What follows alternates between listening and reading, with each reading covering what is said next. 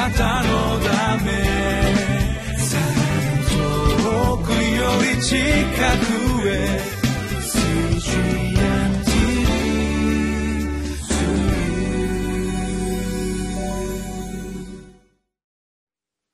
皆さんお元気でしょうか？ホライズンコミュニティチャペルの塩島です。2018年4月20日の御言葉。タイトルは「高慢なものよ。主人の座から降りなさい」今日の聖書箇所はイザヤ書の47章1節から15節。今日は長い箇所になりますがご一緒に御言葉に耳を傾けてまいりましょ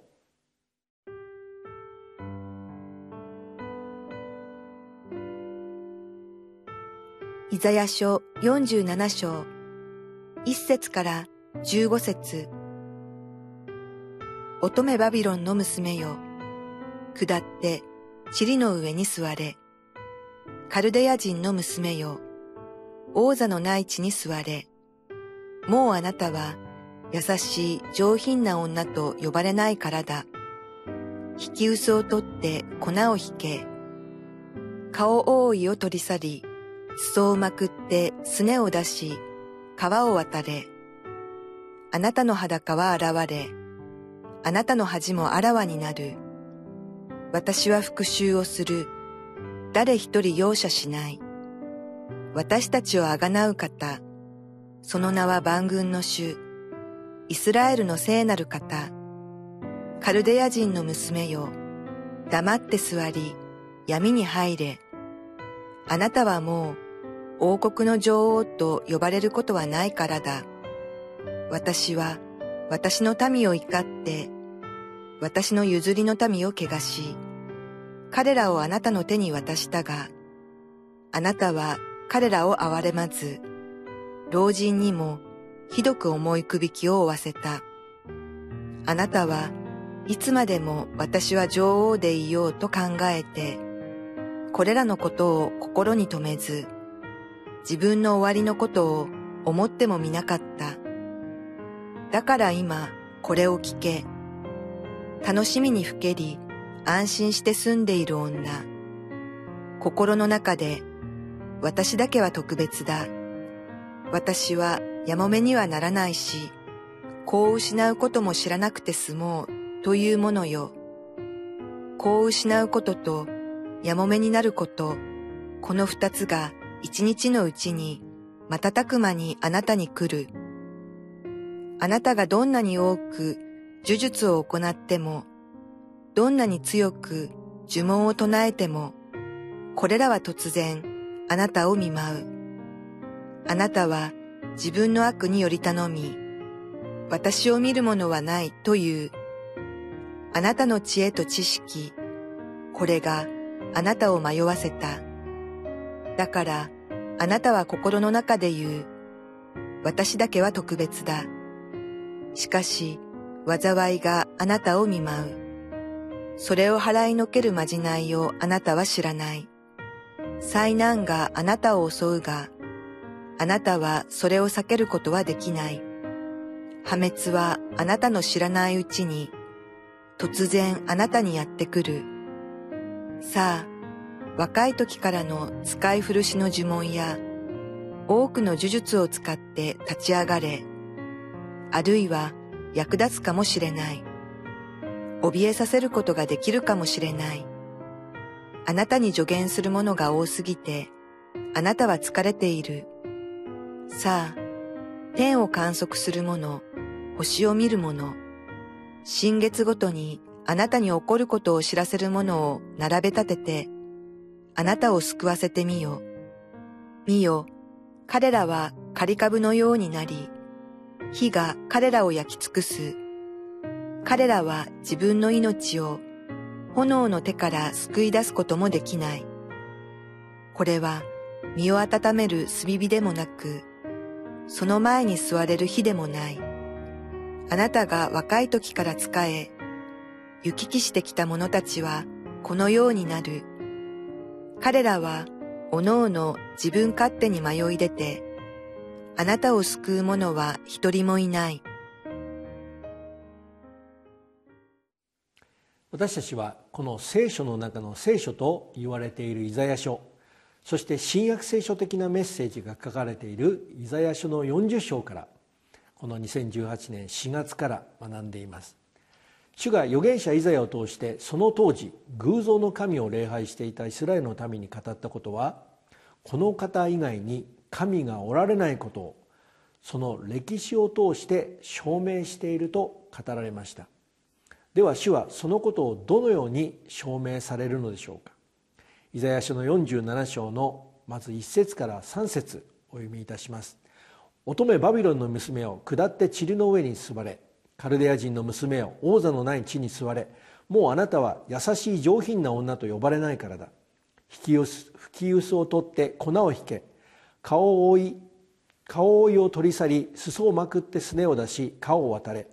あなたの裸は現れあなたの恥もあらわになる。私は復讐をする。誰一人容赦しないと。この当時人々がその神が本物の神であるかどうかはその国に勝利をもたらすことができる軍神でした。ですからカルデア人は彼らの偶像の神々がバビロンにもたらした勝利と映画によって私たちはまるで美しい乙女のようだと思っていたのです。しかし万軍の主と言われる主は預言者イザヤを通して語られたバビロンに対する裁きの上に悲しみのために地に座り込んで泣き叫ぶ哀れな女性のようになると語られたのです。なぜならこの裁きを通して主がどのような方である方を表すためでしょうか。イザヤ書の47章の4節。私たちをあがなう方その名は万軍の主イスラエルの聖なる方と言われました。ですからこの方こそバビロンに捕囚にされたイスラエルの民をあがなうことによってご自身がイスラエルの聖なる方であることを証しされるのです。なぜならイスラエルの聖なる方であることを証しされるためにバビロンがイスラエルに勝利できたのは彼らの神がイスラエルの神より勝っているからではないということを証明されるためです。少し長いですけれどもイザヤ書の47章の5節から10節をお読みいたします。カルデア人の娘を黙って座り闇に入れあなたはもう王国の女王と呼ばれることはないからだ。私は私の民を怒って私の譲りの民を汚し彼らをあなたの手に渡したがあなたは彼らを憐れまず老人にもひどく重い首きを負わせた。あなたはいつまで私をいつまでも私は女王でいようと考えてこれらのことを心に留めず自分の終わりのことを思っても見なかった。だから今これを聞け。楽しみ楽しみにふけり安住して住んでいる女。心の中で私だけは特別だ。私はやもめにはならないし子を失うことも知らなくて済もうというものよ。子を失うこととやもめになること。この2つが一日のうちに瞬く間にあなたに来る。あなたがどんなに多く呪術を行ってもどんなに強く呪文を唱えてもこれらは突然あなたを見舞う。あなたは自分の悪により頼み私を見る者はないというあなたの知恵と知識これがあなたを迷わせた。だからあなたは心の中で言う私だけは特別だ。カルデア人は彼らがイスラエルのために勝ったのは主がご自分の民であるイスラエルの民の罪を裁くためでありその裁きによって彼らが悔い改めてもう一度このイスラエルの聖なる方主に立ち返るためでした。しかしカルデア人たちはこの神が主つまり唯一の方であることを知ろうともせずむしろ自分たちが特別だと思ってしまったのです。偶像の神というのは人間を特別にする神ですね。しかし私たちの信仰はこの方を特別にするためのものです。このように自分たちが特別だと思っていたカルデア人たちたちに主は預言者イザヤを通してこのように語られたのです。イザヤ書の47章の11節。しかし災いがあなたを見舞う。それを鼻へのけるまじないをあなたは知らない。災難があなたを襲うがあなたはそれを避けることはできない。破滅はあなたの知らないうちに突然あなたにやってくると。主はこのようにバビロンに下される裁きが彼らが自分たちに勝利と成功をもたらしたと信じている偶像の神が無力であることを知るようになると語られたのです。それはこの神が彼らの神々に勝っていることを示されるためではなくこの主がご自分の目的のためにこの歴史を支配されまたこの世界を創造された神であることを表されるためなのです。今日もこの歴史を支配されている聖なる方主を見上げてまいりましょう。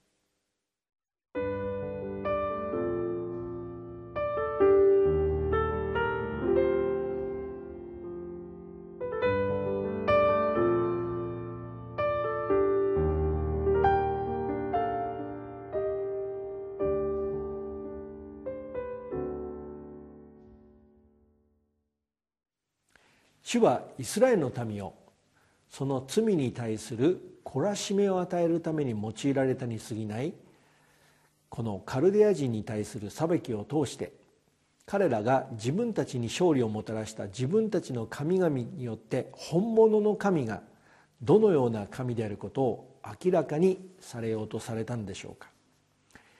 イザヤ書の47章の12節から最後の15節までお読みいたします。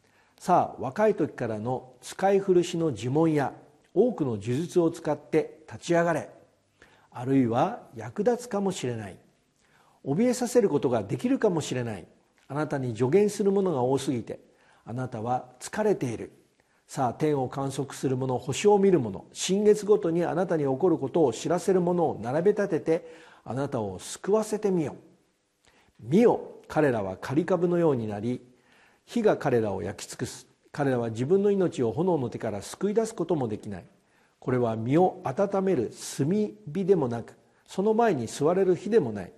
あなたが若い時から仕え生き生きしていたこの生き生きしてきた者たちはこのようになる。彼らはおのおの自分勝手に迷い出てあなたを救う者は一人もいないと。このように主は彼らの神に対してこのように言われました。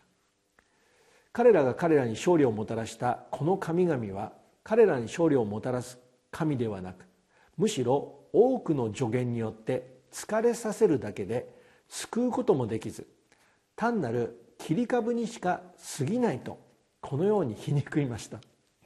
むしろ炭火よりも役に立たないものにしか過ぎないものだ。そしてそれを彼らは神としていたわけですね。ですからむしろ彼らを迷い出させるだけの無力な神であることを証明されたのです。では私たちが信じるこの聖書の神主とはどのような方なんでしょうか？それがこの同じイザヤ書の 50, 50章の4節にこのように書かれています。神である主は私に弟子の舌を与え疲れた者を言葉で励ますことを教え朝ごとに私を呼び覚まし私の耳を聞かせて私が弟子のように聞くようにされると言われたのです。今日も私たち一人一人にとって必要なこの励ましを与えるための御言葉を与えてくださる主を見上げ力強く歩んでまいりましょう。主の祝福をお祈りをいたします。愛する天皇お父様今日もこの御言葉を通して私たち一人一人をご存知のあなたが私たちにこの励ましの言葉を与えて私たちがこの主がご計画しているヒズストーリーに歩むように一人一人を導いてくださっていることを覚えさせてください。力強いキリストイエスの皆によってお一人お一人を祝福してお祈りをいたします。アメン。あなたのため遠くより近くへ。Jesus.